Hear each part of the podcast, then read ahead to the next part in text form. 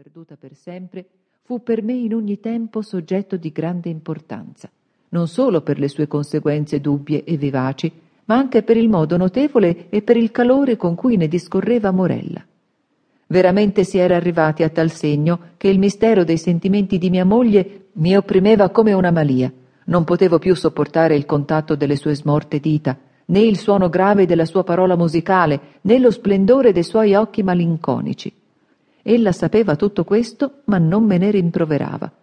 Pareva che conoscesse la mia debolezza o la mia follia, e sorridendo la chiamava il destino. Come pure sembrava che conoscesse la causa a me ignota della diminuzione graduale del mio affetto, ma non vi alludeva né mi dava alcun cenno di spiegazione. Però era donna, si consumava di giorno in giorno e alla fine una macchia rossa apparve costantemente sulle sue guance e le vene turchine sulla sua pallida fronte sporsero un pochino in fuori. Da un lato, per la mia indole stessa, mi sentivo preso da pietà, poi incontravo lo sguardo dei suoi occhi espressivi e la mia anima si rattristava ed aveva le vertigini come colui che guarda in giù in qualche abisso smisurato e spaventoso. Potrei dire dunque che mi consumasse fortemente il desiderio di giungere all'istante della morte di Morella? Proprio così.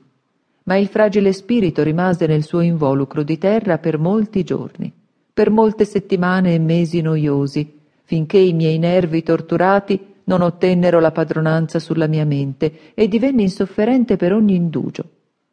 Col cuore di un diavolo maledivo i giorni, le ore e i momenti amari che sembravano diventare più lunghi a mano a mano che la sua nobile vita declinava, come le ombre quando il giorno sta per morire. Una sera di autunno, in cui non spirava nel cielo un soffio di vento, mi chiamò accanto al suo letto. Una leggera caligine era su tutta la terra, un vapore caldo faceva come rosseggiare le acque, e tra l'abbondante fogliame di ottobre della foresta era caduto un arcobaleno dal firmamento. Questo è il giorno dei giorni, disse quando m'avvicinai, il giorno di tutti i giorni, o per vivere o per morire.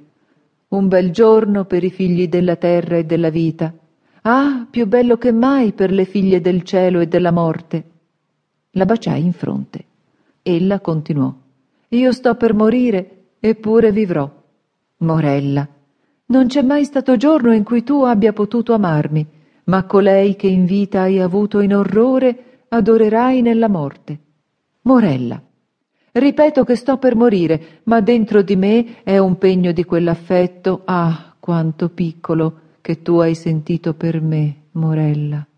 Quando il mio spirito sarà partito, la creatura vivrà, la mia e la tua creatura, la creatura di Morella però i tuoi giorni saranno giorni di dolore, di quel dolore che è la più durevole delle impressioni, come il cipresso è il più durevole degli alberi. Le ore della tua felicità sono passate e le gioie non si raccolgono due volte nella vita, come le rose di pesto due volte in un anno. Col tempo tu non giocherai quindi più a lungo il gioco di Teo, ma poiché non conosci il mirto e la vigna, Porterai dovunque con te il tuo sudario sulla terra, come fa il musulmano alla Mecca. Morella, gridai, Morella, in qual modo sai questo? Ma essa voltò il suo viso dall'altra parte sul guanciale, fu presa da un leggero tremito e morì. Non udii più la sua voce. Come aveva predetto la creatura che diede alla luce morendo e che non respirò fino a quando la madre non ebbe cessato di respirare, la sua creatura una figlia, visse, e in modo eccezionale crebbe di statura e di intelligenza, rassomigliando perfettamente a colei di cui era parte. L'amai d'un amore fervido che io non avrei creduto di poter sentire per alcuna persona al mondo. Dopo non molto, però, il cielo di questa pura affezione si andò oscurando, e tenebre e orrore e dolore vi passarono sopra come nubi. Ho detto che la bambina crebbe eccezionalmente di statura e di intelligenza, ed eccezionale davvero fu la rapidità del suo sviluppo fisico. Ma terribili, ben terribili furono i pensieri che mi caddero addosso mentre osservavo il suo sviluppo intellettuale.